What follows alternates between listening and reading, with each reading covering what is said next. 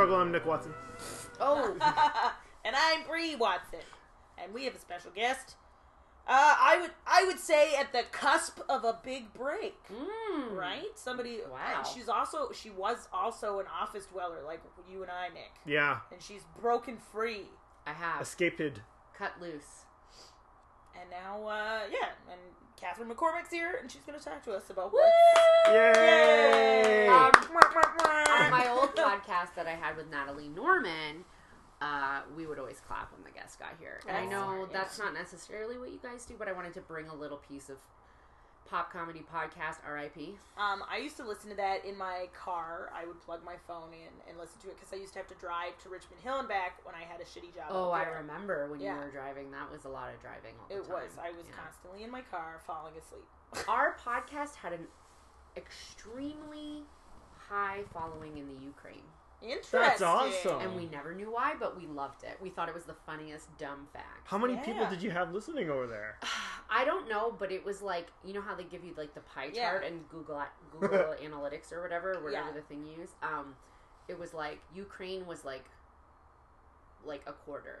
Ah, Awesome. Did you start playing to your market there? Yeah, I mean it did slowly turn into a traditional Ukrainian egg decoration podcast, but it took a while. Uh, I I learned how to do Ukrainian egg pa- uh, painting when I was a teenager. Oh, I thought just for the podcast. no, no, no. But so I actually could have brought that knowledge to the table. If, if yeah, I it's hard to it. hard to convey that kind of artistry. I'm like, so I'm putting the wax down.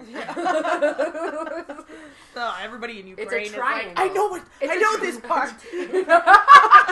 they're like, uh, they're like, they're like, oh, black triangle on red background. Yes, Perfect, my favorite. This is the best episodes yet. anyway, thanks for having me, guys. This is our second attempt. Yeah. Well, this is our, our first successful. Sit down, yeah. attempt. There we go. That's But o- it's okay. We knew we were gonna get you before you left.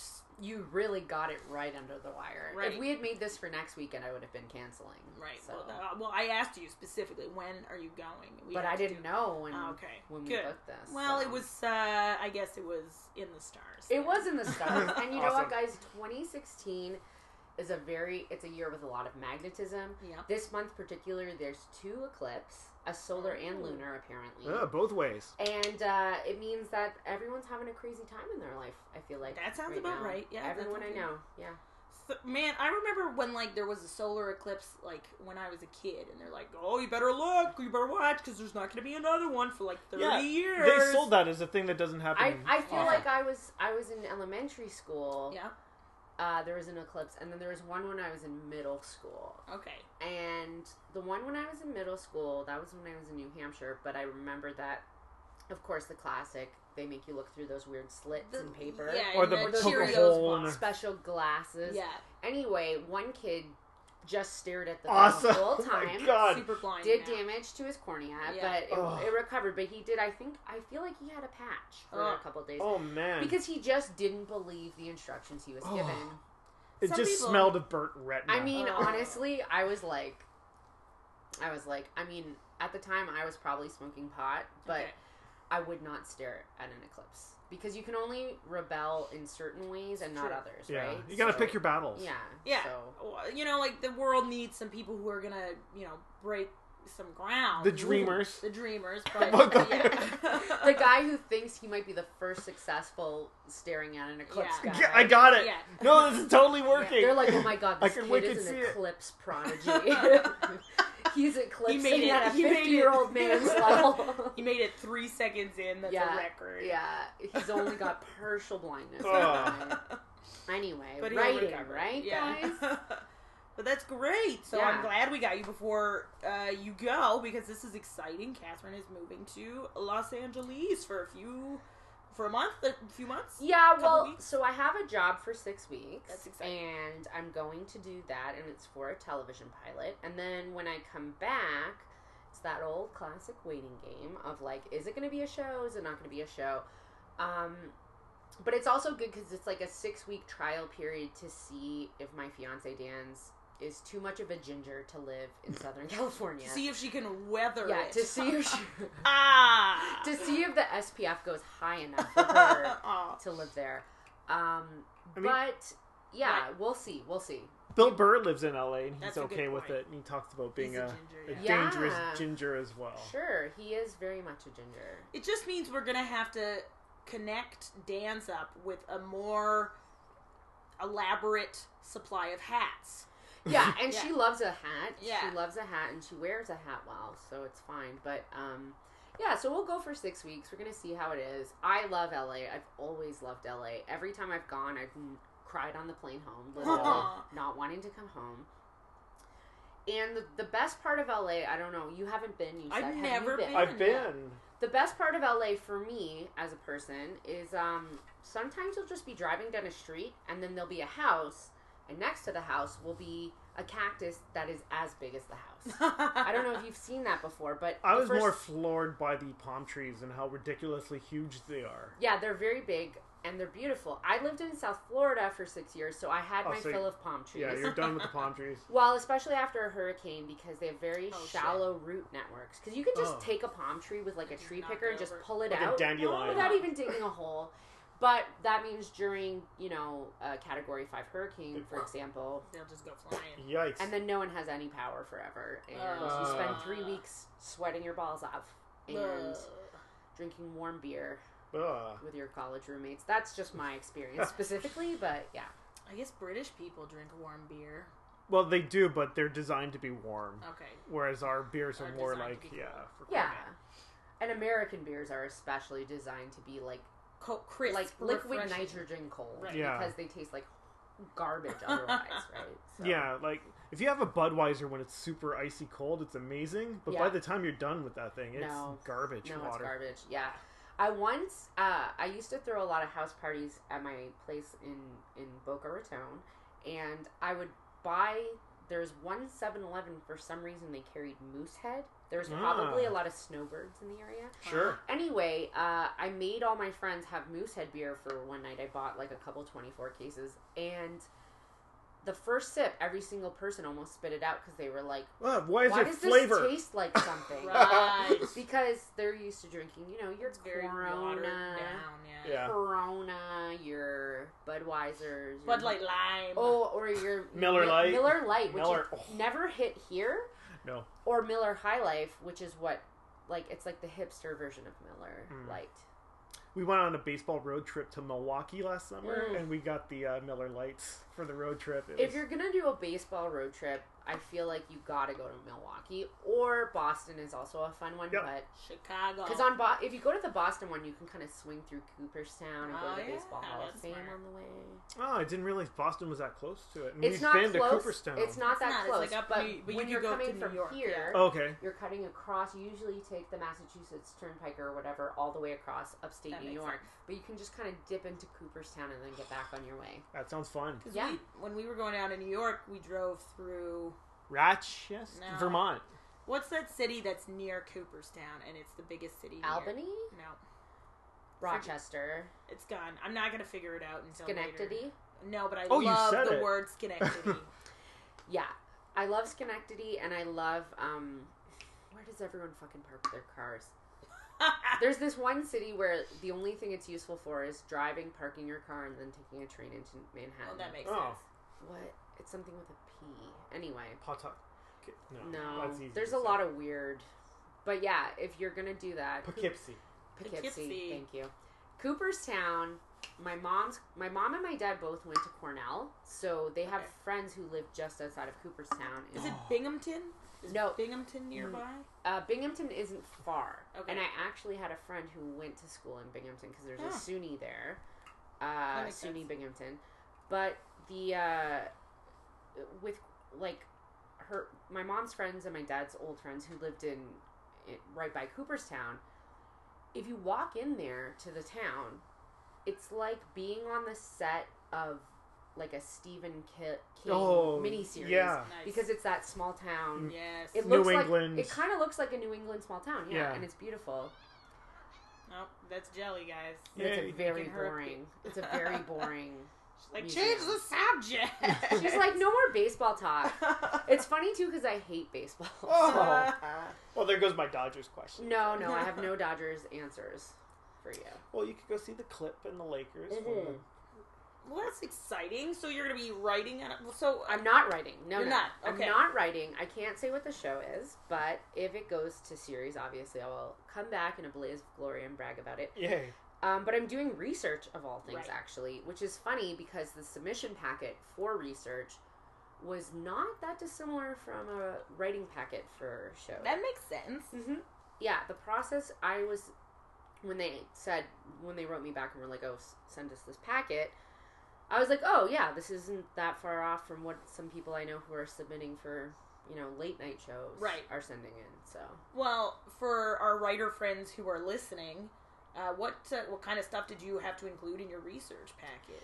it was specific things they asked for. Like they basically um, they had like a few different sort of sections or segments of it and they were just asked for you to find like you know find some headlines and then Right. find more information and you know identify the key players and what they got up to and uh, identify any like tidbits that are interesting and Right. that kind of thing so it was it, it took and they said in the in the instructions even like take a couple days to do this don't so just you could do your research, answer their questions, but put your little spin on Right. And they on want that because yeah.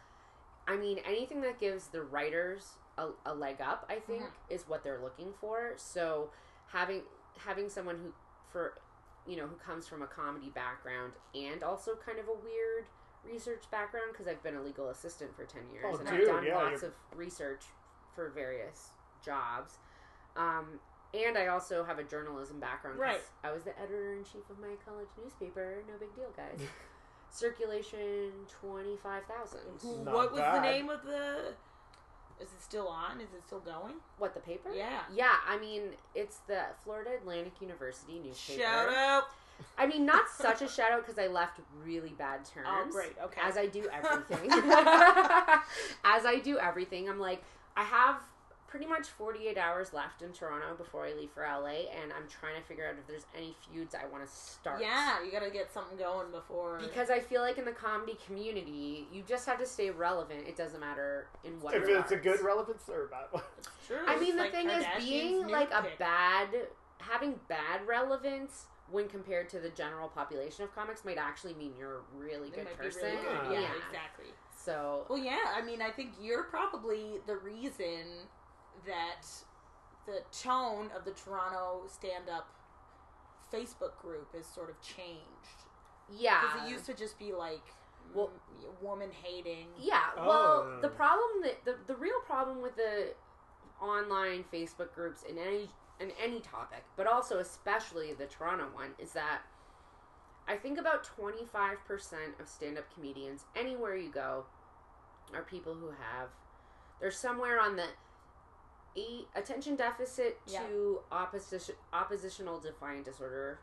I don't know if you know that. Oh, Was that where you just disagree with anything you're told? Yeah, it's kind of like think of the kid in school who set his desk on fire. That's Right. what that is. Ah. The kid who stared at the sun for too long. So it's ODD. It's called, and I feel like twenty five percent of comics are on that spectrum. you're saying Anywhere they're you odd. go, they are odd. the face you made to say that was like such a funny theater aside. You're like, uh, but yeah. So I think anywhere you go, you're probably going to dislike 25% of the comedians. Now, that means 75% are totally normal, or, you know, you feel neutral about them. acceptable. you don't yeah. think about them. But Mhm. there's always that, that quarter of them that you just want to punch in the face. that they're there just to stir shit and Mhm. to start nonsense. Well, maybe we should talk about uh, how you got into stand up since you Mhm. did study uh, or you went like how'd you make that leap from journalism school to comedy?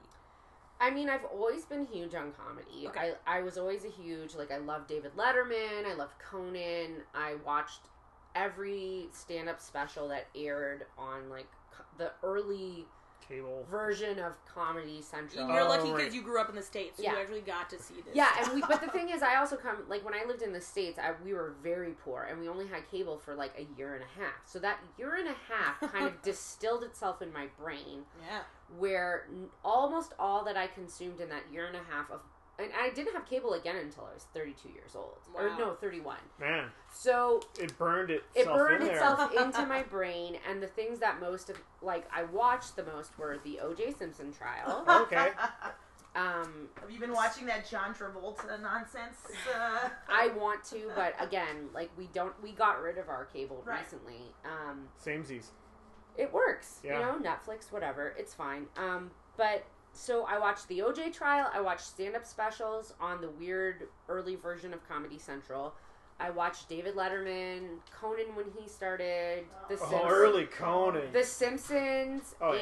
and uh, The State. You know, all those guys from The State. Okay, we didn't get the state. But Well, yeah. but they, it's like Tom Lennon, like all the Michael Ian Black, all the guys from well, Reno like half Hollywood was in it at Yeah, some point. and they're all super successful, like screenwriters Yeah. and shit. And then you have like, um, what's his name? Who's he does the Risk podcast? Um, who is that guy?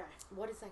I'm I've done a workshop with him before. He's really cool. Oh, Kevin Jill knows- Allison. yeah, Jill Yeah. knows him because she did that. she podcast. did that Yeah. podcast, yeah. And uh, so the state was really like huge, and I feel like growing up in Canada, obviously, there's lots of comedy here. or you right. get the kid. The kids were still Kids, going. yeah, exactly. When so, I went to Ottawa, I was impressed because not one person, when I was like, "What's your favorite sketch show?" None of them mentioned the Kids in the Hall. I was Right. like, "Oh God, I'm old." yeah, you are, we are. Oh, I thought it would still be playing on TV. No, I mean, I think for the young kids now, if they don't have access to like the 'Cause you're- yeah. DVDs, Oh, all right. or I don't even know if it's like on Netflix. I don't think it is. No, well, they No. put, they Well- released it on what's this like comedy streaming network that they have in the U.S. right now? I can't think of the name. Yeah, but, but they've got some Crackle. Is it Crackle? I don't know if it's Crackle, but it's Yeah, it's like Netflix for comedy. yeah. Yeah. And I feel like I don't know if it was the Comedy Network online here Yeah. or somewhere online they've decided to put them online because for a while I saw the kids were like taking interviews on Yeah. a bunch of different shows Uh. and stuff. But but yeah, like it used to be on the Comedy Network and so Right. yeah, it was on. You would just Uh, I've got nothing to do. Let's Yeah. watch some TV. Oh, the kids in the hall on As a kid, Oh, I I'm watched them like religiously and and like SNL. yeah, like- for sure. Yeah. They all yeah. Oh yeah, back So- then that was a good crop of SNL. Too. Oh, and when I was when I was like I remember being like 9 or 10 and I would there was this one kid on the block. He'd have everyone over to watch Saturday Night Live and we'd get to stay up late and sleep over at his house. And uh, I just remember watching like, you know, the classic like Mike Myers, course. Dana Carvey. Dana Carvey, Chris Farley. Like every Oh. single person was a, a legend. Yeah. Like you can't even not No. mention any of them. And uh, yeah, so I've always been into comedy, and then I didn't do it at all until I started doing improv. I moved to Toronto in 2006 in March. March is a, a, a very big moving month. in Apparently, yeah. Yeah. I've moved like thousands of miles in various marches. Like it's it's really weird. Um, but I moved here in March on St. Patty's Day. Wow, that's almost your And anniversary. It is the anniversary. It's my 10 year inter- Toronto Ah. anniversary this week, actually. So fucking piecing out. yeah, and for, for like a year or two, I didn't do anything. I was just working, and then um, once I got out of nonprofit, where you have to give your soul to them, Right. Uh huh. and I started working in legal side of things. So I you were- started. what, what nonprofit? not for profit were you? I working used to work for a bunch of film festivals. I was? Oh, gotcha. doing yeah, okay. freelance grant writing and Oh, okay. a lot of like youth youth events, like Right. programming. I worked. I worked with schools. I I worked at a like an arts center in Huh, Weston. Cool. Yeah, I did a lot of stuff with like art and kids, and I loved it. But it was like you, I ate lentils for two years, um, like almost exclusively. And then I came. I finally got a day job, day job, and that gave me the freedom to start doing Right. improv classes. So maybe 2007, late 2007, early 2008, I started doing improv, and then at I've been. Second City or at uh, Nope? I actually learned improv from Project Project ah the super group of Toronto Improv, which I truly think this group of people, they're like the upright citizens brigade of Toronto. So we're talking about Sean Tavares, Yes. Julie Dumais, who runs Bad Dog, yeah. Alex Tyndall, who's like maybe one of my favorite performers. funny. period. He's Not so in this good. country, but like anywhere. Yeah. Um, Mark Andrada, who is Yes. like famously like the tech Yeah. guy slash like ultimate clown. Yeah. Um, and they basically, and then there was a bunch of other people who are like, you know, doing stuff with them, but like. uh, So like they were- Bob Banks was involved. Like Okay. there's a lot of other people too who were like kind of in it in the beginning and then not later. But I didn't um, realize they used to give workshops and stuff. that's how I started improv Okay. in the city, and then from there I ended up taking classes at ITC right. because they at the time they were the only place. This is the Impatient Theater Company, which is now Yeah. defunct, I Gone. believe. Yeah. Oh yeah. They were the only ones doing long form improv. Yeah, close that door. And uh, so I took classes with them, Okay.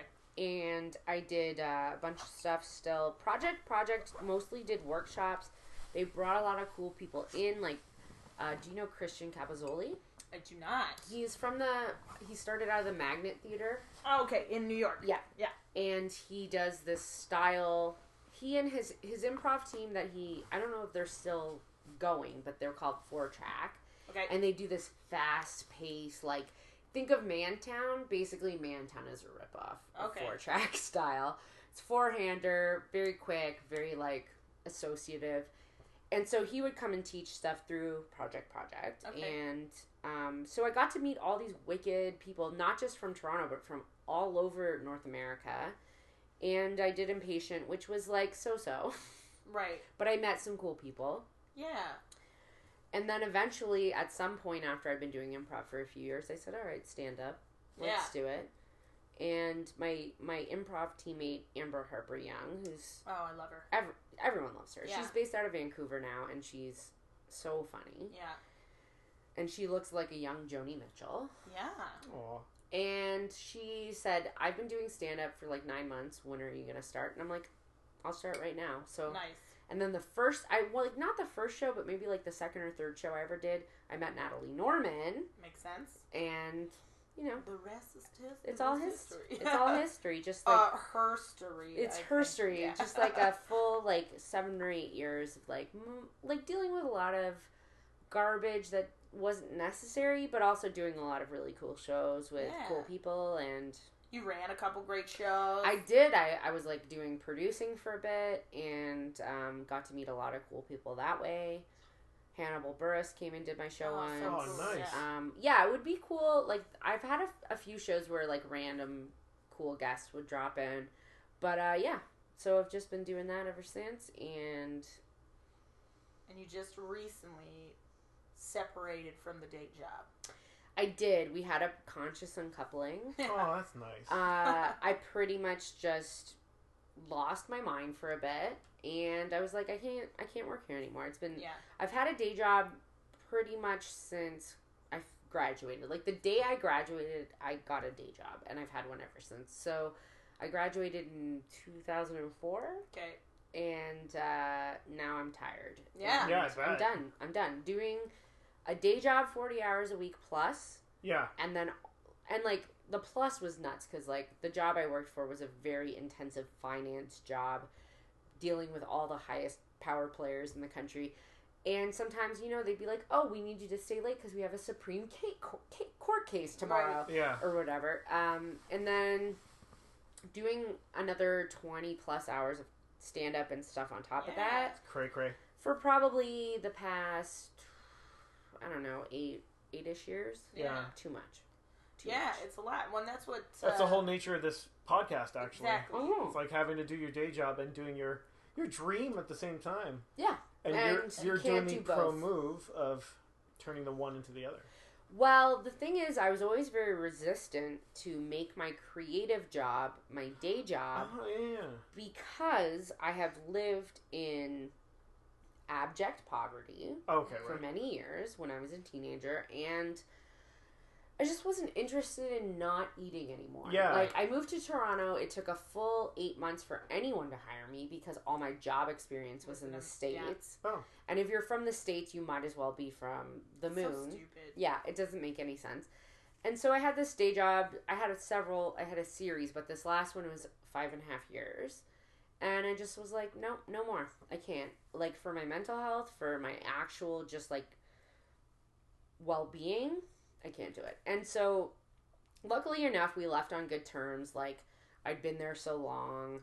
I never had benefits the whole time I was at that job because the job was supposed to be a year when I Oh, started. okay. So it was one of those where every year they'd Just re up, it. Yeah. and then I'd be like, "Oh, I can't not work," Yeah. because that's you know my yeah. thing.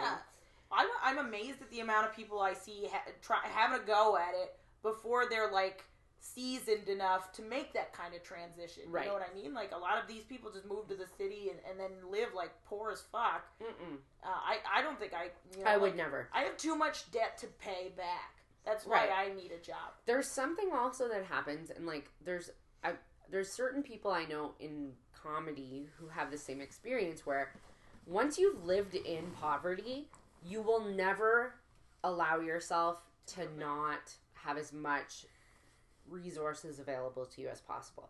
Even if it means like I know people who are lawyers and then have a second job Wow. Yeah. just because they're reacting to a childhood that Oh. was full of, you know, lack of no things, guaranteed right? income and ugh. Yeah, and I think they they call that it's like um it when you're dealing with dogs they call it being a resource gardener.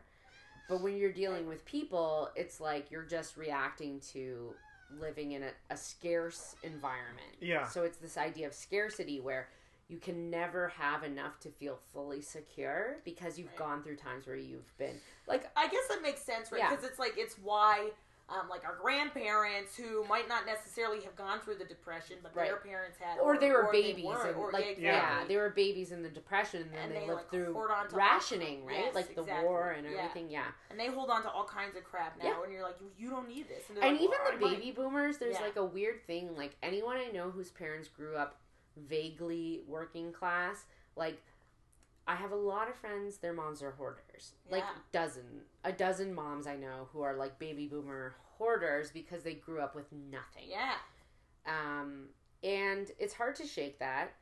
But the thing is, having a day job also served me well because if I hadn't gotten that initial day job, I would have never started doing comedy because I couldn't afford it. I couldn't afford the hobby of comedy when I was working doing nonprofit for 60 hours a week and getting paid like $16,000 a year before Yeah. taxes. Ugh. Ugh. 16 8 that was oh man, my my first job in Toronto paid sixteen thousand eight hundred dollars, and you were probably working and I was there for a year off, and a yeah. half. And and during when we had events, sometimes thirteen hour days, like Ugh. just nightmare. Ugh. But that's the thing. I think nonprofit jobs are meant for bougie people. Like the Mhm. children of bougie people should take those jobs. And then they can use their guilt Mm. on helping other people. Nice. Whereas me, I was just like, after a year and a half, I was like, I, I needs to get paid. I would like to eat a vegetable that doesn't come out of a can. Yeah, Like I would that like wasn't- to buy milk that is not in powder form. Yeah. Ooh. Some point as an adult, I would like that. So yeah. Anyway, uh, having the day job was the best thing for me, and then it's it like just this last year it stopped being the best thing yeah, because I said. You know, I'm getting married. I'm doing all this life transition stuff yeah.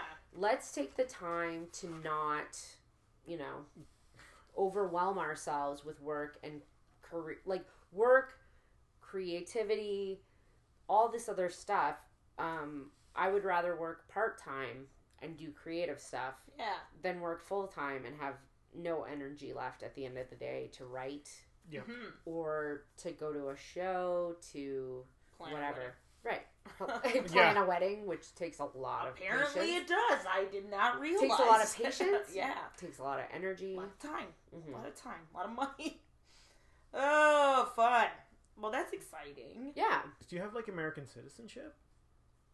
my mom's American. So Okay, I've so you don't have it. the green card issue then. Mm-mm. Cool. No, my girlfriend is going to try and figure out what her green card situation is. Well, She doesn't want to become a citizen of U.S. Okay. So, um, Because, would she have to? Because she is a dual citizen as well, but not within the U.S. in Europe, right? she could get her Okay. EU. Right. And the thing is, it's tricky because if we wanted to go to the EU, I could go and under her, right. Uh huh. and in the states, she can come under me. Nice. Dirty, but. Uh, and she does. I think she is probably gonna just get like permanent resident status. Okay. Like when my mom married my dad, everyone should have known that they were going to divorce. She never no, she lived in Canada Sorry. for like 12 years and never became a citizen. Never, okay. She's like, I'm not giving up my US citizenship. Fuck you guys. Like it's kind of a good point, though. I mean, I mean, honestly, like the queen is still on our money yeah. and my mom is like the kind of Yankee New Hampshire Yankee that like wishes Abraham Lincoln was our president. Right. Like she's very pro overthrowing tyranny, but mm-hmm. also she's a Republican. So Right. Oh, they're big on that right now. they really are, I think. They think that getting free healthcare is tyrannical. Well, I mean, I, I, I've gone through the Canadian health system my whole life in various capacities, and I can say I wouldn't necessarily disagree that it's tyrannical. Well, I mean, you get like if the government but from the state like okay i i came from my mom's from the live free or die state. We when i lived there as a kid when i i moved there from i was there from 10 to 18 right? 17 when i lived there you did not need to wear a seatbelt unless you were over 13 12 year old girls and 13 year old boys could get married legally and become emancipated because they were married wow. you did not have to wear a motorcycle helmet. And any person who looked any age could buy a pack of cigarettes for $1.75 from the corner store because all you had to say was they're for my mom. Right. oh, It's live free or die. And so those people and Canadians I think it's a it's a weird dynamic like they don't always get it. Like Americans would rather die than have a government agent decide Impose whether or something. not Yeah. they get a new kidney. They would actually rather die. And people don't get that because Canadian history and Canadian culture is very different. And they Yeah. and Canadians mm, agree with that more than Americans because Americans don't know what Canada's like no, fair at enough. all. Yeah. Um, but Canadians go on vacation to America and they think they get it, but they don't get They it still at all. don't get it. Because when I moved to New Hampshire from Ottawa, it was the biggest culture shock I of my bet life. Ottawa too because it's, It's very, diverse. Yeah, and it's, and and I grew up with like the kids of like poor immigrants from S- South Asia, and I grew up with like the children of diplomats. right. And Hmm. then I moved to New Hampshire, where everyone's white, Yep. everyone's family has been there since the Mayflower, Right. and they all like like walking to school in the morning. You would walk by a cemetery that was from like 1700, Yeah. and see all how The many dead name. babies everyone had Oh, because there's man. so many dead Victorian, pre-Victorian babies. And then you go to school and they teach you all about like how New trials. Hampshire, like there's a tree in New Hampshire where like there's a bullet from Paul Revere's gun ah, still. Oh, okay. Like they're hardcore old school overthrow tyranny. Don't pay ta- like there's no there's no state state tax. taxes in New Hampshire. Isn't that the case in Pennsylvania as well? I think so. Yeah. Which is why a bunch of Canadians go shopping down there. Yeah. Erie. yeah, Mhm. that's huge. Mm-hmm. Michigan, same. I think. So, oh yeah, the, I was like, so how do we get on this subject? But we were talking about healthcare, Yeah. Okay, Sorry. No, it's fine. And you were asking about healthcare because, oh yeah, Oh, no, because no, you I didn't was know she had her dual Green. citizenship. Yeah, I just Yeah. wanted to get that figured out. Um, Yeah, because that's for a lot of people that's the most complicated thing. Is how do I get to work in the states? Legally? Well, getting a visa is very tough, but if you're a performer, there's the um, Cirque du Soleil visa, they call it, okay, where you just have to basically prove you have exceptional skills right, in some area. And uh, if you have a good agent, they can prove that. yeah, cool. right. For Alright. me, it's never been an issue, but I do think there's something about Toronto that it's a really beautiful incubator for talent because no one ever gets work in their Oh. creative field. Yeah, Everyone's just fighting over weird scraps like Tim Hortons commercials. But as a result, you meet people who've been doing stand up in the city for 35 years and they're amazing. Seasoned. Yeah. Yeah, that somebody told me that recently. They were kind of like, uh, Toronto's great because like then by the time you're you're you've grown out of Toronto and you decide to make that move to either New York or LA, You're you get ready. to LA and everybody there is just sort of starting out and kind of garbage, and you just got there, but you've got like ten Mm. over Yeah. ten years of experience. you're and that's why crushing like norm macdonald his famous like thing he always says is like coming out of Canada, Mhm. you have all this experience because there's nothing else to do but keep doing it. Right. Right. And the kids in the hall are like that. Like Yeah. they, um, anyone of that sort of era, Right. there's nothing to do but keep performing, keep, doing it, yeah. trying, keep Well, the kids had a show like a, a like a live show for years before Years, they got at the Rivoli, TV yeah. show. Yeah. And uh, in Toronto, it's funny because people always get on my jock, like, why aren't you in the States? Like, why don't you? And I'm like, you haven't lived in the States, but I have. Right. And the, the United States actively tried to kill me for like 15 years. Ugh. Like, I had a f- cardiac arrest when I was 14, Holy shit. and my family lost our house as a result, foreclosed, Because they had to pay for it. homelessness, all this shit. And then when I moved to college, to university in Florida, I went through five major hurricanes in Uh, four and a half oh, man. Years. My mother, who's lived back and forth in Florida her whole life, has never seen a hurricane. I've seen Ah. five. Oh my god. Uh, so people in LA, make sure your earthquake insurance is in No, order. well, don't even say that because my girlfriend is like super scared of earthquakes, and she's like, you know, the big ones coming. That's her like thing. She's like, I gotta look up like earthquake safety before we go, and I'm like, okay, well, Do you have a place lined up? Yeah. That's we're staying fun. in an Airbnb, Okay. but the lady who runs it is like a super California hippie. nice. So like, It's we're making. she'll stay. let she'll let artists like pay her in a sculpture kind of thing. Oh, she's that's that lady. Nice. And when the first second I saw her her listing, I was like, "That's the place I'm taking."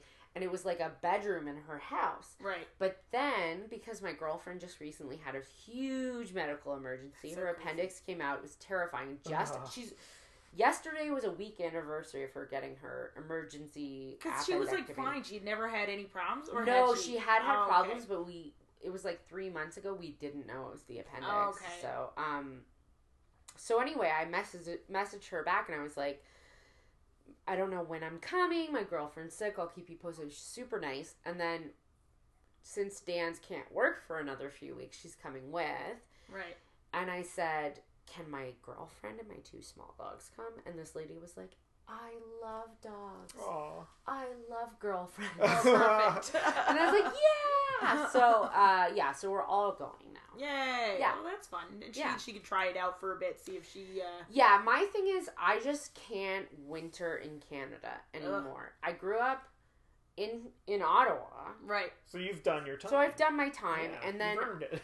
I lived in South Florida. It ruined me for the cold, and I'm done. I'm It's done. I have same with seasonal. I have, yeah, I have seasonal affective. Ugh. Like, Get one and of those lamps. I told her I was like, if you hate Mirror LA, lights. yeah, I have two. nice. I'm like, if you hate LA, we can just live in Toronto, but I'm gonna spend three months of the year either in LA Somewhere where there's sun. or Austin, Texas. Nice. That's Ooh. true. That's a very You have to make artsy all the. S yeah. sound Z's when you say Austin, Texas, Texas. Texas. Uh, and I was like, even if I have to just be like early retiree, three months of the year in South Florida, you I'll gotta do do, what it. you gotta do. I got to do it. Because Uh. sometimes the winter here Existential hell. No, it's it, it's nightmarish. And It's true, it Toronto takes, it is takes this a lot out of you. like of all the major cities in Canada, Vancouver gets the least amount of sun, right. and I think Toronto's second. Oh, Ottawa, Calgary, Montreal, all sunnier. Yeah, than because Toronto. they'll have that thing where it's like so cold, Mhm. but the sun's out, oh, that doesn't count. right? It's super sunny and it's No, Ottawa, and, and then in the winter, yeah, it's sunny. It's always clear in the winter, exactly. unless it's And actively that's why snowing. It's freaking cold though. but then there's so much snow, it reflects the sun. Yeah. yes. Whereas And- here it's like it's cloudy, uh, and it's always kind of gray. It's always kind of damp. But yeah, and it's not, but it's not as cold because And we like, don't get the snow cloud that, like cover. Buffalo gets. Yeah, Yeah, that but we you- get they're some right in the- lake the engine of But Yeah. we get the overcast. Yeah. You know? Weather pod. Oh, we made it. Uh, we always end up going into some kind of Well, talk about the but that's my thing is like I need fifty percent or more sunny days Okay. yeah. to be not crazy. Well, we have Trudeau now. I know, so he might bring the sun. He might. Uh, but yeah, I just kind of feel coming. like even That's if I good, just though. I mean, yeah. like this job, I, I feel like when she when she goes down there, she'll be like, like check out all of this. You know what I mean? Like, No, and the thing is, like, the thing people never give Los Angeles credit for is like, people think they romanticize like going to New York and being an artist, and it's terribly expensive. But like, you might live in a tiny cupboard in someone's actual house Yeah. that's literally from IKEA, and that's your bedroom. And people are like so romantic about it, but people are like, LA's gross. Everyone's fake. It's smoggy. It's dirty. But the thing is, it's beautiful. It's sunny. You There's can go to the mountains in an hour. You can go to the beach in an hour. They've dealt with smog basically. and the thing is, like, once you're there, there's so many artists. I- there's so many cool, weird, like, art installations. Like, even if you drive outside the city an hour, you can be in what literally looks like the Rocky Mountains. Yeah. Right. It's crazy. Like, not an hour, maybe two. Like, if you head past, like, Pasadena Right. or San Bernardino, you go up that way, tons of mountains. So even if you end up, you know, in California, like, or Mhm. you, I mean, there's, you don't necessarily have to stay in LA, LA. You know what I mean? yeah. Well, the traffic's you would for work. crazy. Would- Well, my work, whole yeah. thing I told Dan's was like, let's go see how it is. Yeah. Even if this show goes nowhere, even if I never work in television again because I hate everybody, I can do legal assistant Right. and freelance writer in Yes. Toronto, or I can do it in LA. Yeah. Or I can do it half of the time in Toronto, half the time in LA. you could do it wherever the hell you want. Really? Yeah. Yeah. exactly. So that's my thing, and she's on board. Yeah, so That's what so does she great. do? She work? Dan's is a dog walker and trainer. Okay. She Oh, recently but there's a market for that in LA, I'm I, sure. I Yes. hear there are dogs down there. and they love dogs. Everyone has a dog, and we have two. And uh, yeah, I think she will probably find work easily once she gets her, you know, green card, Yeah. fiance, visa, whatever, Right. whatever she ends up doing. But uh, yeah, six weeks. That's nothing. Jealous. Yeah. I loved going to a Dodgers game. I know you Ugh. said you didn't like No, but baseball, but, I've been to a Dodgers game and it was great. So yeah. much better, right? It's so fun. Oh, it's- the weather's perfect. The stadium's Uh. gorgeous. Dodger dogs. It is. It's nice. It's and you don't even know. Like Does Dan's like baseball? she you guys likes are soccer gals. oh well, yeah. there's two soccer teams. Mhm. Well, there will be again. Galaxy. And Galaxy and LAFC, I think.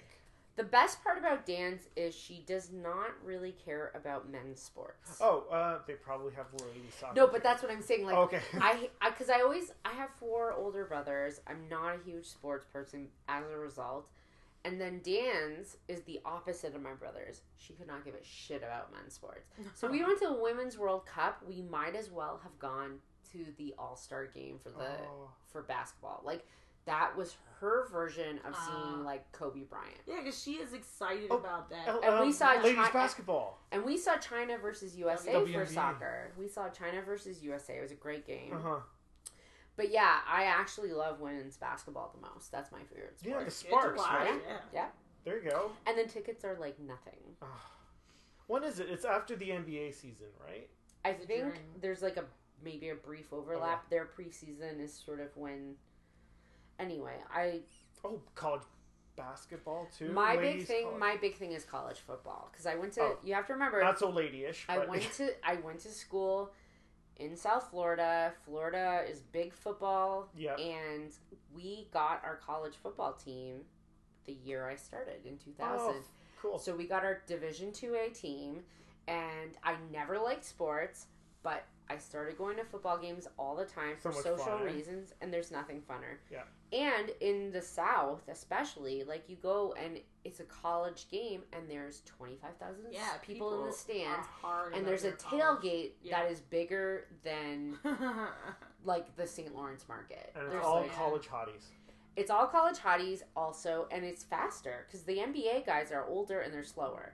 And when you watch real college football, it's like, Well, the, the different like spec- specifically Florida college. mhm. Like they're, I watch Yeah. a Seminoles game every once in a while. And Yeah. their tackles are just that's insane. That person shouldn't be alive anymore. well, and the other thing too is like, um, when I started in 2000, the coach of our football team was Howard Schnellenberger, who was the coach of the Dolphins and was like pretty much the only reason the Dolphins ever did well.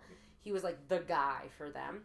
and he was our football coach. And Also has He the got- funniest name I've ever no, heard. he's crazy. He has a hu- he looks like a human walrus. He has a huge mustache, and he part of his contract was that he got Paid in mustache oil. no, no, no. Even better, he got an antique fire wagon, wow.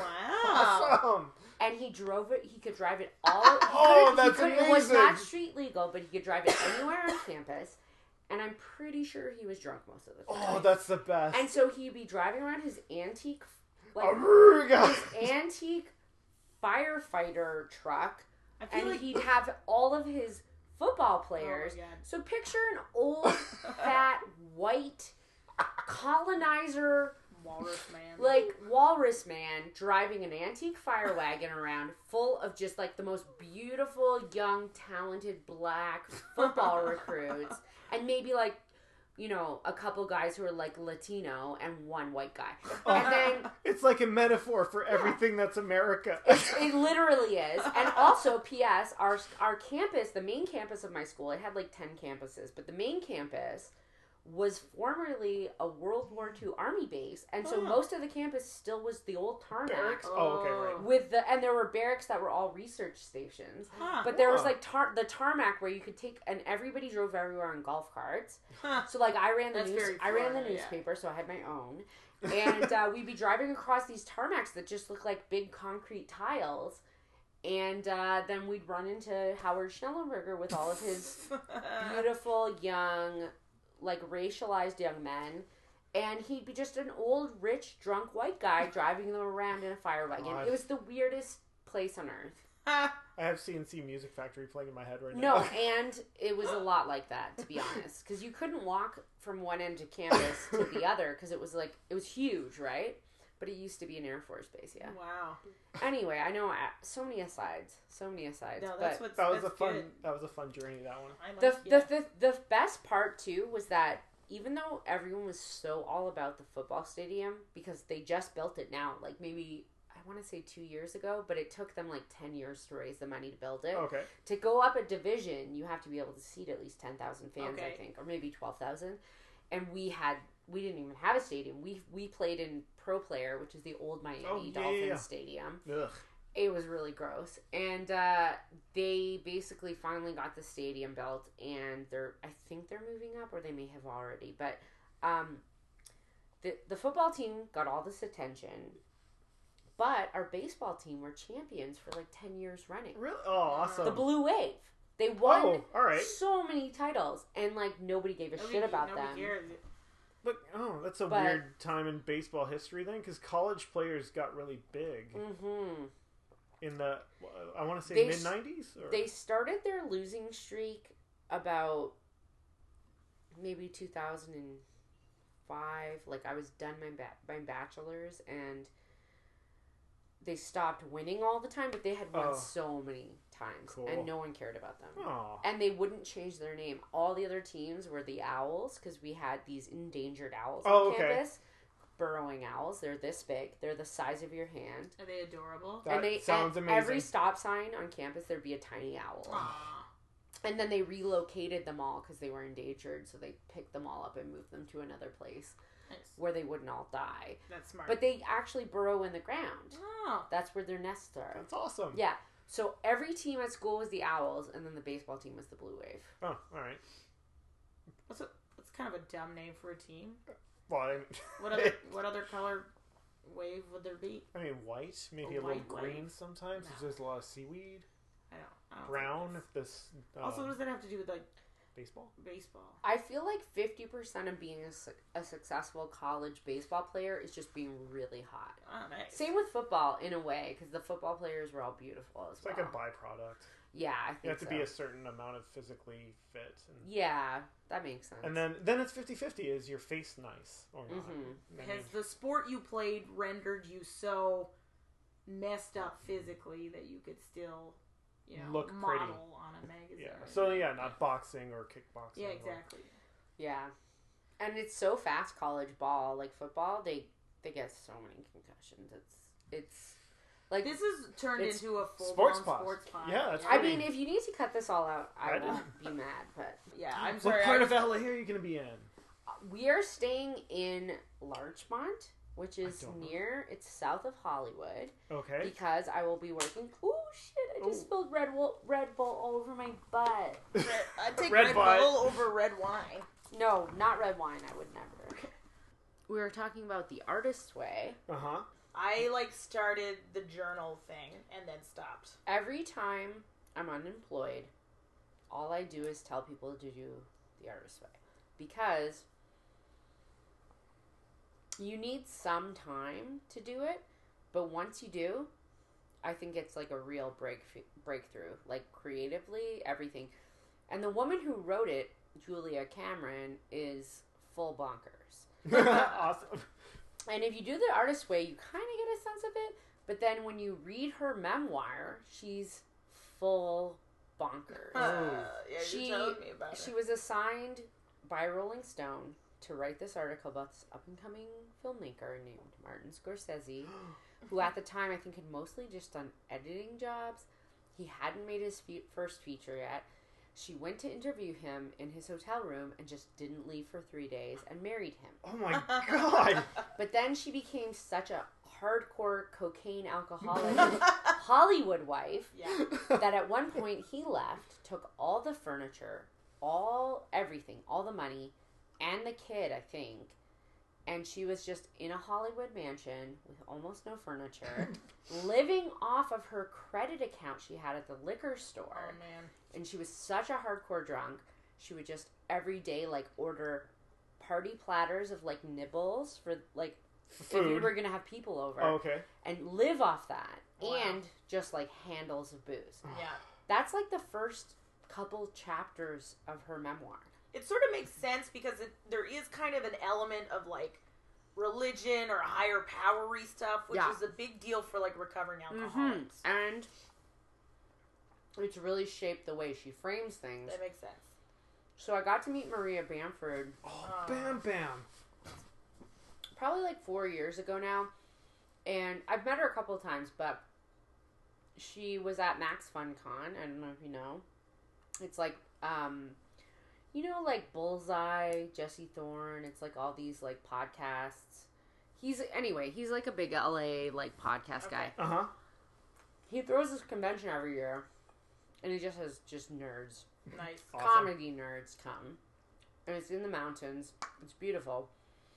But I met Maria Bamford. She was just sitting by the pool one day, and I had done pub quiz trivia with Cameron Esposito Oh, and. Rhea Butcher at Wait, like is that her wife? Mm-hmm. Oh, cool. at like 10 in the morning and got wasted because it was like pub Uh. quiz, serious drinking.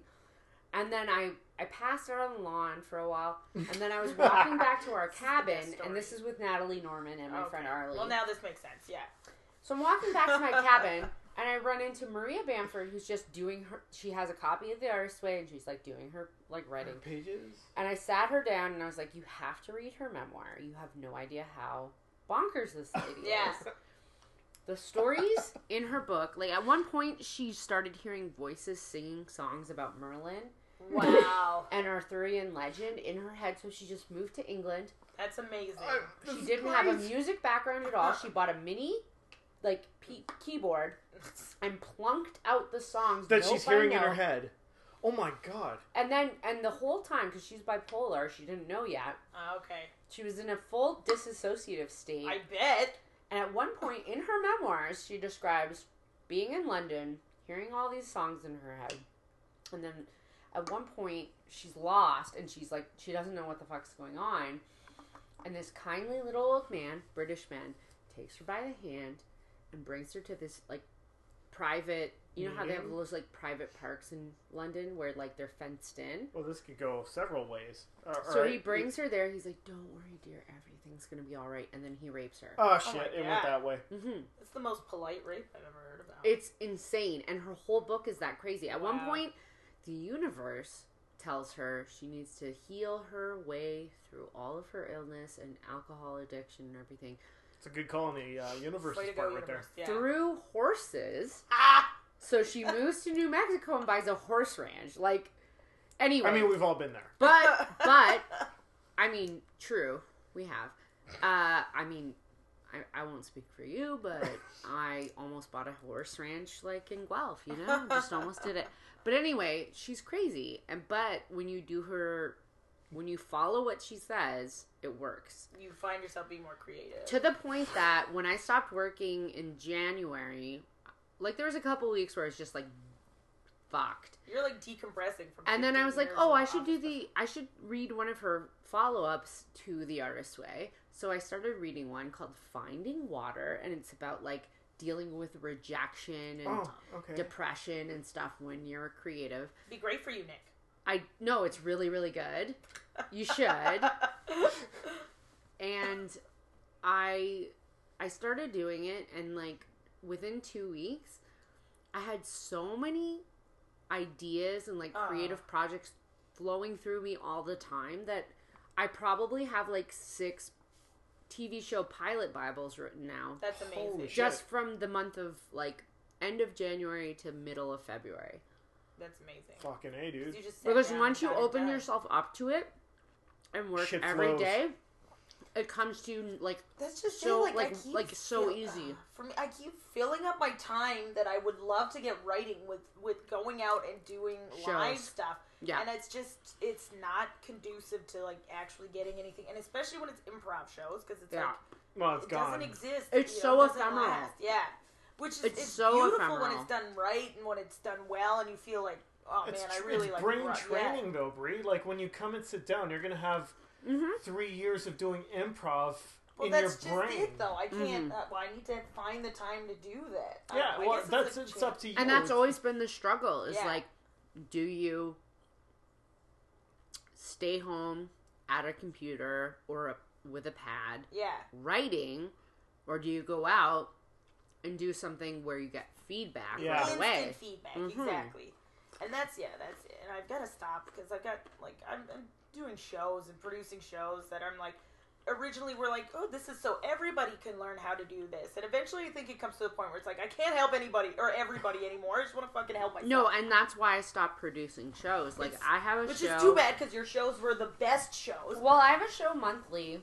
I stopped doing stand up and I was like, the only shows I want to do are the ones that Catherine and Dan's are involved with because everything else feels like uh, like a little popularity contest. Hmm. No, it's it's very clicky and weird, and like I still run a show monthly at Comedy Bar, which is obviously on hiatus till I get back. Right, And uh, it's very loose, but it's fun. It's like storytelling stand up. right.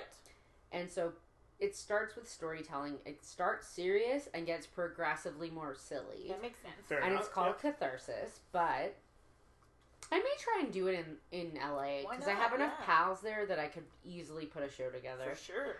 But the thing I find with producing is if you're good at business stuff, business stuff will suck you away from creative stuff. And if you don't keep grinding it out creatively, eventually what happens is you're just doing the business stuff. Yeah. And then in Toronto, it's funny because I think you there's all these people who end up being like weird decision makers in Yes. comedy. But when you actually see them perform, you're like, you're terrible. Oh, oh, And when those people are the people who are helping people get their career sorted, you can't resent them for that because No. they found a way to be involved without doing Without it actually themselves. to do it, yeah. Or they're But- not getting the hours in to make their craft any good. Or they're And not that's the interested. thing. If It's- you're not doing, are- if you're not, and even for me, like I stopped doing stand up for over a year yeah, because my friend period in my the- friend died, you know, and then I had surgery, and I was like, I can't. And sometimes taking a step back from that is good too. But if you want to produce, then keep producing. But if you don't want to produce, I've got some that I love producing, and then I've got some that I'm like, I, eh. It's, I was just gonna say, it's Brie, so much work. treat your writing as a production. hmm Like if you know what I mean, but uh, Well, daily. Only, yeah, but daily. it's got to be kind of daily, Yeah. Yeah, and that's need to, why like, the artist way is good. I need to like book or the, time nerdist for it. way. I have a day planner. I do, but the thing is, I fill it up with live events. I Yeah. need to be like, "Bah, Well, this is your stay I- home righty day. Yeah, Since I it's stopped fine. Just know that you got to do that and build it. But then people are like, "Hey, do you want to come do this show?" And you're Oh. like, uh, No, yeah, no, but I can't. I've got a thing that Yeah. day, Mhm. and the thing is, you're writing. Yeah. Yeah, And that's what I've learned because being unemployed, I was like, I'm going to write every day for five hours. It didn't happen, right? It did because Oh, okay. in I freelance, so I Oh, do have alright. some things that are deadline. And the past two weeks, since my girlfriend had her appendix out, which has only been a week, but like since she got sick, I told all my editors that I was working with, like, you're not getting any anything Yeah. from me. I'm going to LA. You're not getting anything from me until end of April, early Right. May, earliest. But in a way, it's been good because I've sat down. I have a day planner. Every hour, I put in something. nice. And if I accomplish that thing, great. But if I accomplish something different because I'm pro- procrastinating from that thing, also good. Because sometimes you just need to go meet up with a friend at a Yeah. diner And have a chat. and just like bounce ideas. Yeah. And that's writing too in a weird way, right? Yeah. But if all you're doing is showing up to make other people money, Yeah. which is pretty much when people are charging at the door, that's what you're doing. Mm-hmm. And if if you're producing shows, and like for me, my problem was is when I produce shows, I always split the money evenly between myself and all the comics. Okay. I do not do that. And I've always done that because I could never allow myself to be in it for the money because Right. as someone who's grown up as we were talking earlier it, with nothing Yeah. I could easily take you know if I'm doing a show where I'm charging 15 at the door It's and it's funny a though full because house. You're, you're doing the work though. You're the one who's setting up. And I've had to tell myself like when I have a show where there's a special guest, I'll pay the special guest. right But I'm the one doing the like the planning, the, the legwork, work. the ev- you know. Yeah. like, and that's one thing like, yourself like something. Dawn, Exactly. Dawn Whitwell follows that model Yeah. which is she's like this is my job I teach comedy and I put on shows Yeah. and I pay myself For that because service. that's my work. Yeah. Yes. For me, producing was always more of a networky Right. kind of thing. And I also always reserved the right to not book people I did not like because I did not want to pay them. Right. And I've always insisted on paying people because if you make $200 and there's five comics, it's way cooler to split that Yeah. five people than it is to keep it for yourself. That's true. If it's the kind of thing, I mean, you are getting something from it. You're getting the network Right. as well. And exactly. And they're going to the book you on they're going to the- book you on other shows, you, blah you blah did, blah. Yeah, you did have a But- good network. But I think producing, especially producing improv shows, you're lucky sometimes if you walk away without owing the venue. Yeah. Exactly. Yeah, you've just turned the corner on that one. And if you're not recently. if you're not wanting yeah. to be in the business of producing, maybe being a talent agent, maybe you want to work in casting, maybe you want to work in like the business side of entertainment. Those are all reasons to produce shows. Yeah. And I if you not. aren't and you want to do creative stuff, at the end of the day, anyone I look up to creatively are usually people who haven't had a show that they run in years because they're too busy taking Creating the Right. stuff. care, taking care of their own creative Yeah. lives, right? That's a good point. So that's pretty much why I stopped doing it, other than my one show, which is more of a fun thing. And uh, yeah, I've been off performing, but I have been using the time I would normally be performing to write. Right up a storm. Yeah. and I've been writing freelance and online and So stuff. you do like she does the city. She does the city's my main my main boo. I write for them. I do a weekly column and then I do I, I write some stuff for their like beauty segments, uh, Yeah. beauty section, whatever. And then I freelance, but I've stopped freelancing once I got hired for this job Yeah.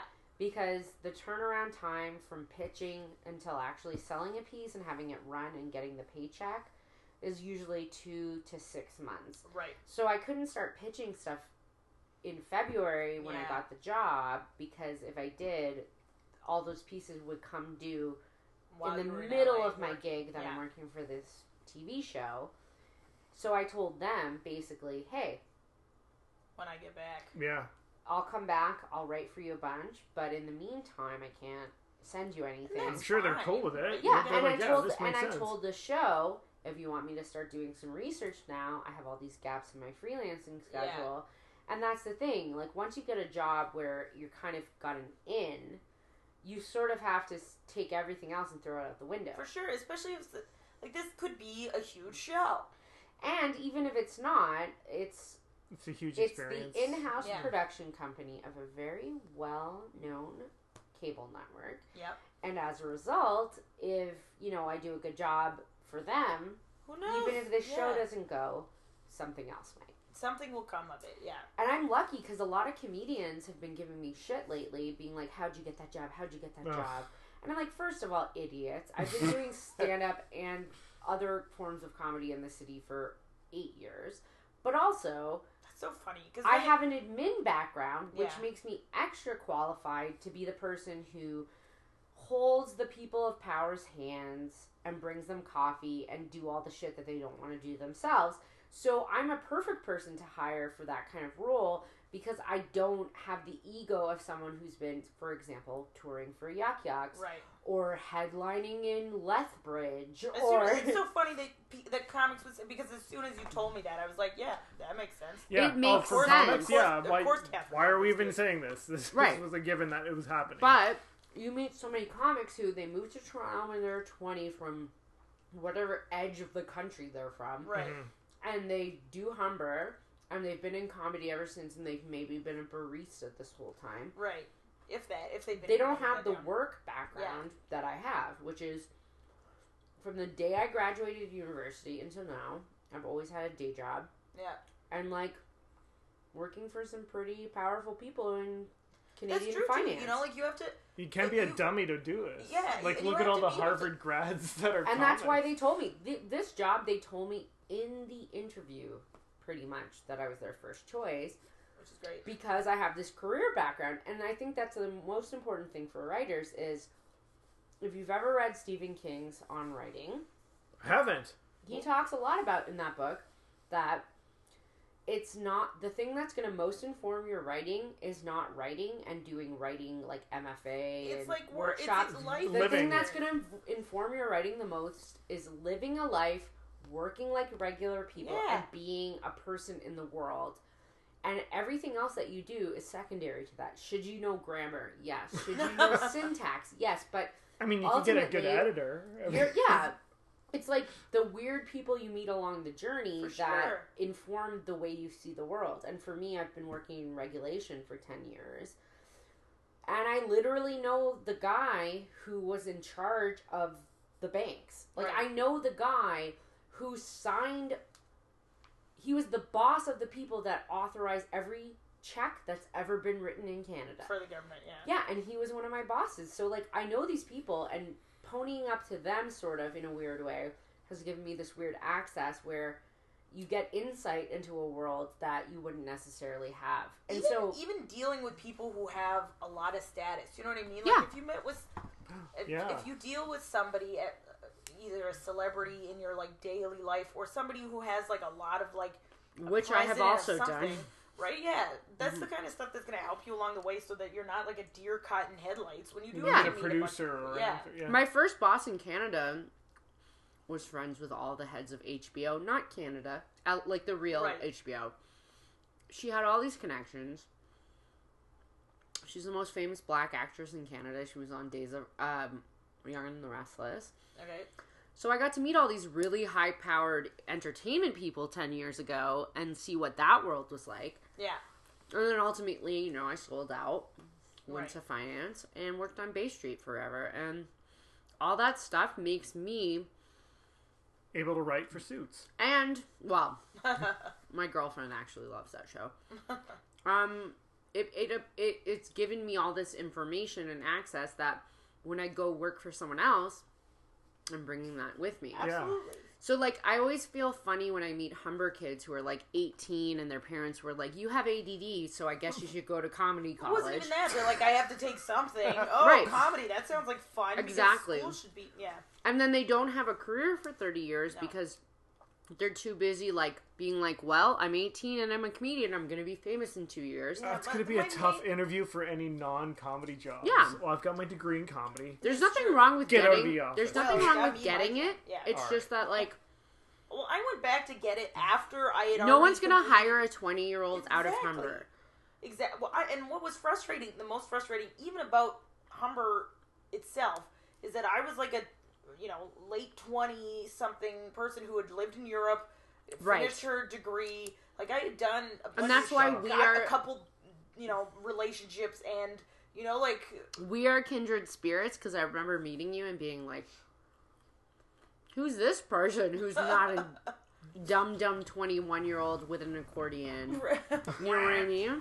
I did have an accordion. I know, so I had to sell it though. Uh, Yeah. to go to Humber.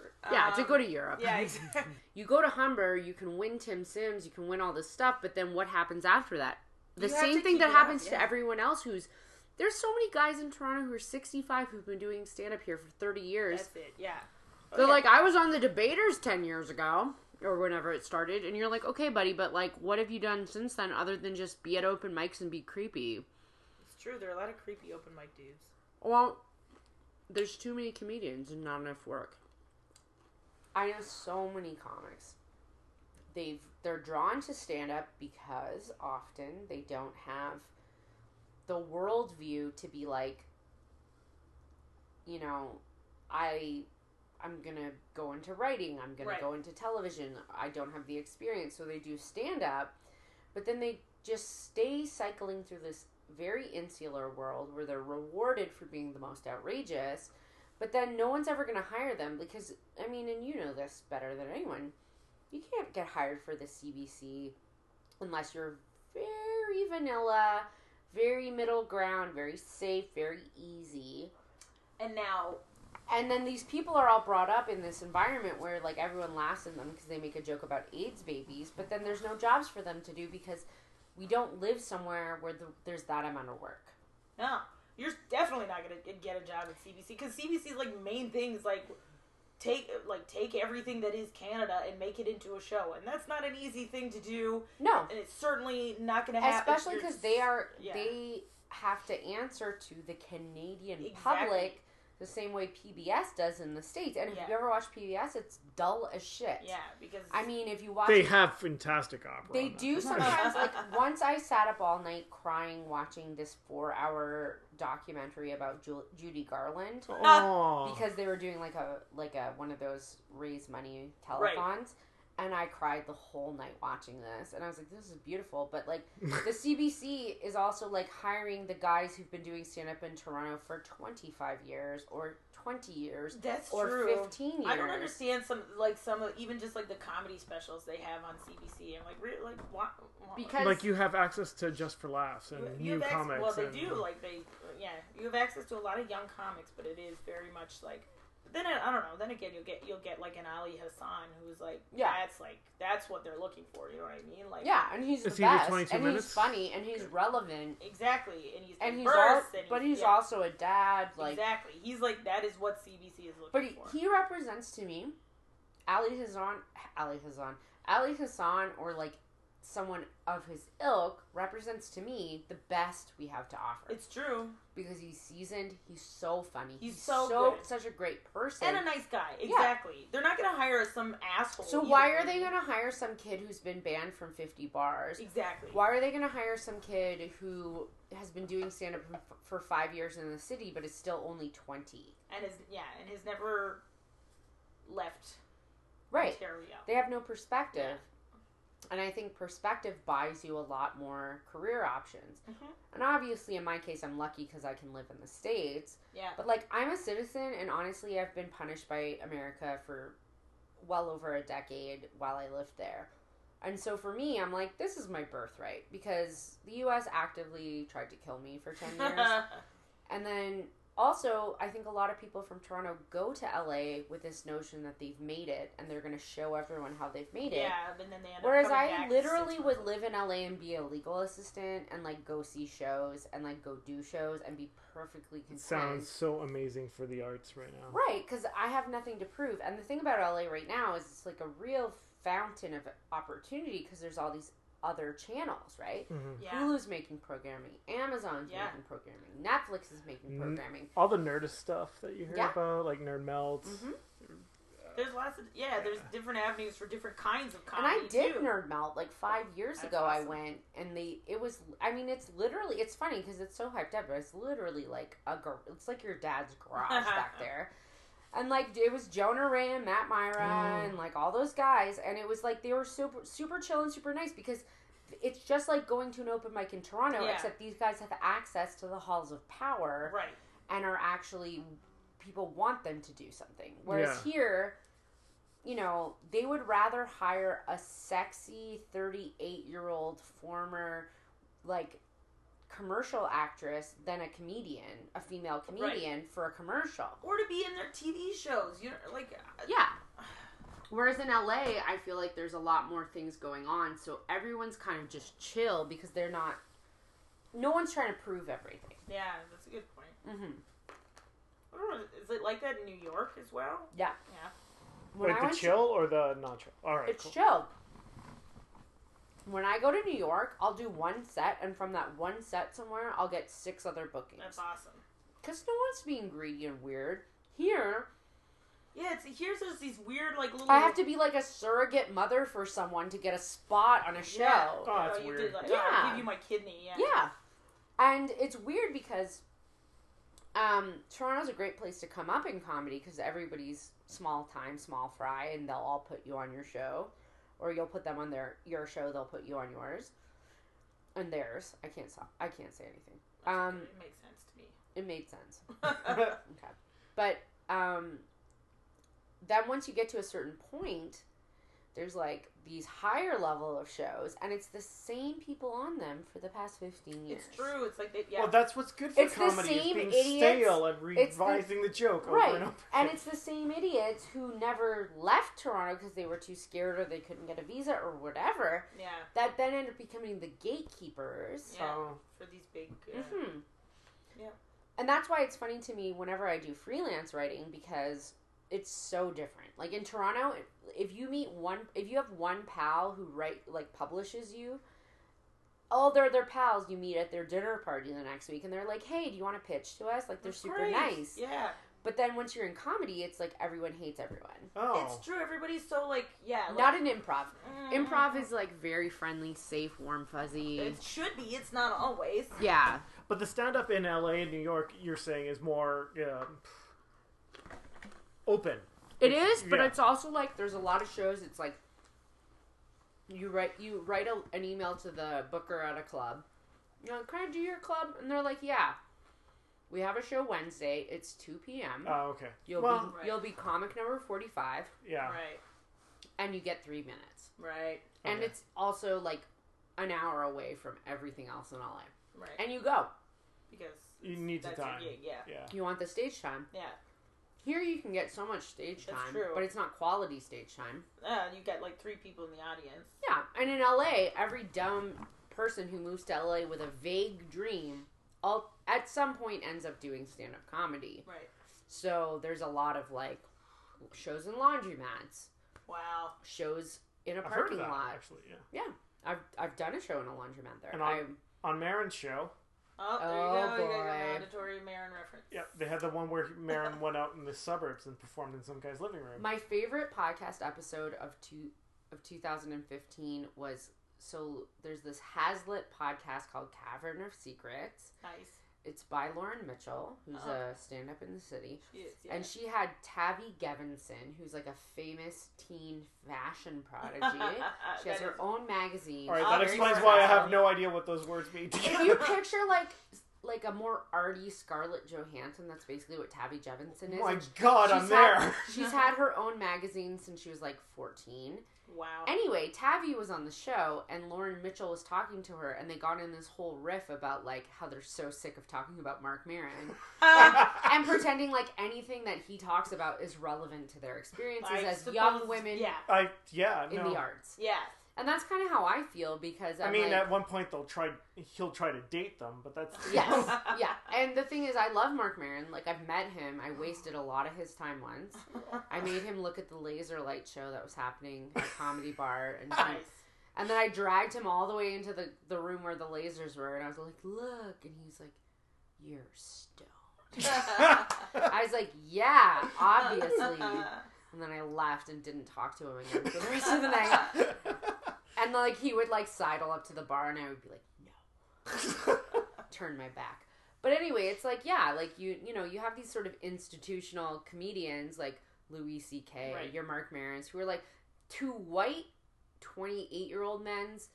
They're like the center of the world, or 30. whatever. I- But I'm, I'm not a CK. But I'm saying, like but, Mark's like- show. but Yeah. like for me, those guys are like fringe because I find them, you know, medium revolting just as people.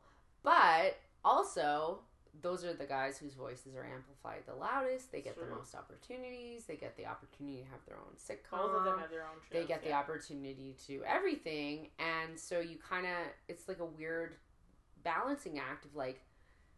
I have to appreciate this person for what they've achieved, but also almost everything's been handed to them. That's true. And like Louis, Mark, they both did a thousand Conan sets for 25 years. No one gave a shit who they were. Yeah. So you're like, yeah, you put in the time, but also there's a million women and people of color who did the same thing who will never get one one hundredth of the opportunity that you get for the sake of what you represent, which is like they represent like a calm, sort of middle of the road, not too political, not too you know, edgy but edgy but not swallow- offensive. to swallow, yeah. exactly.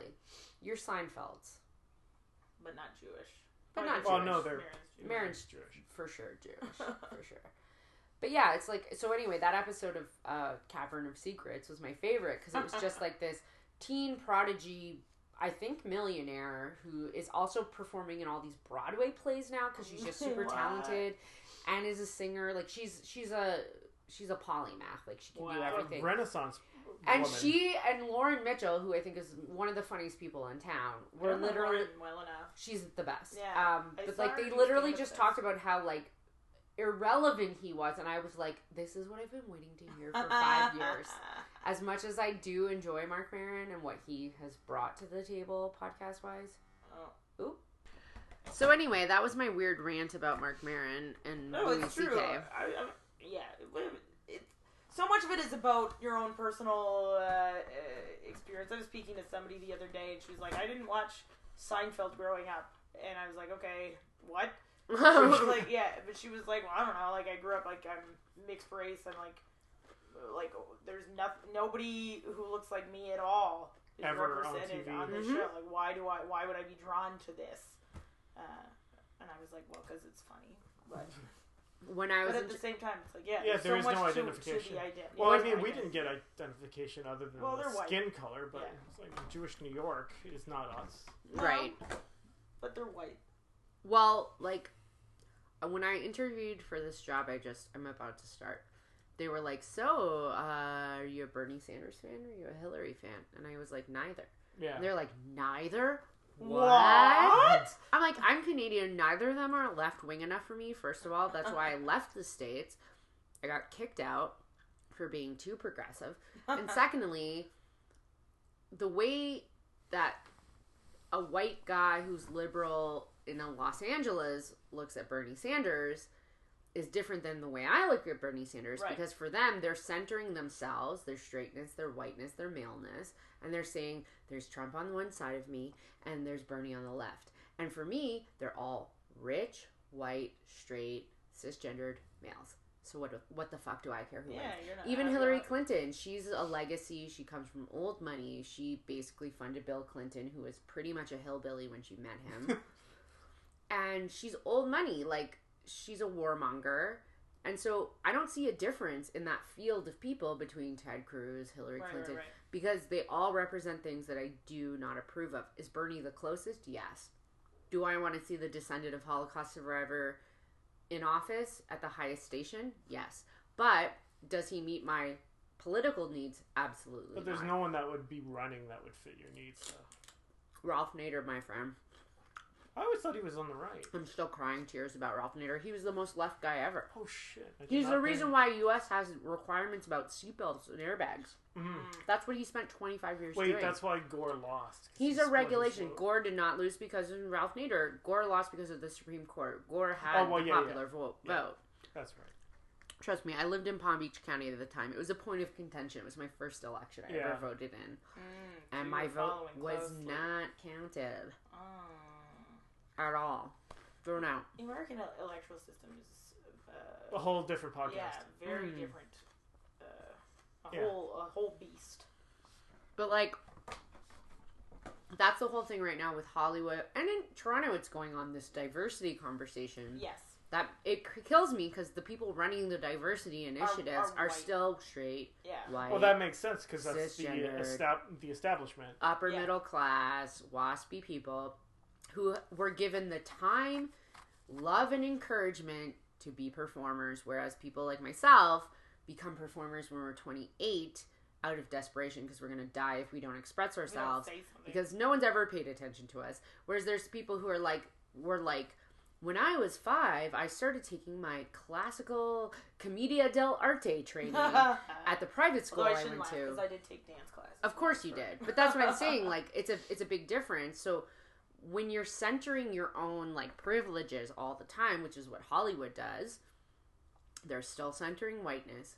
The main character has to be white. Usually has to be male. If it's a woman, she has a male love interest who is very lovable. They're straight.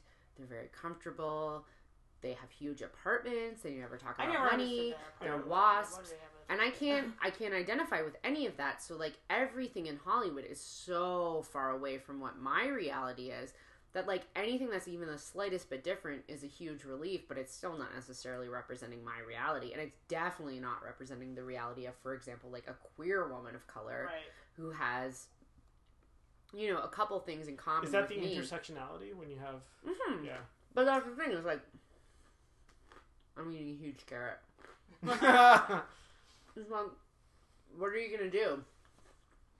If I got a show as a white female, I'm queer, I've lived in poverty,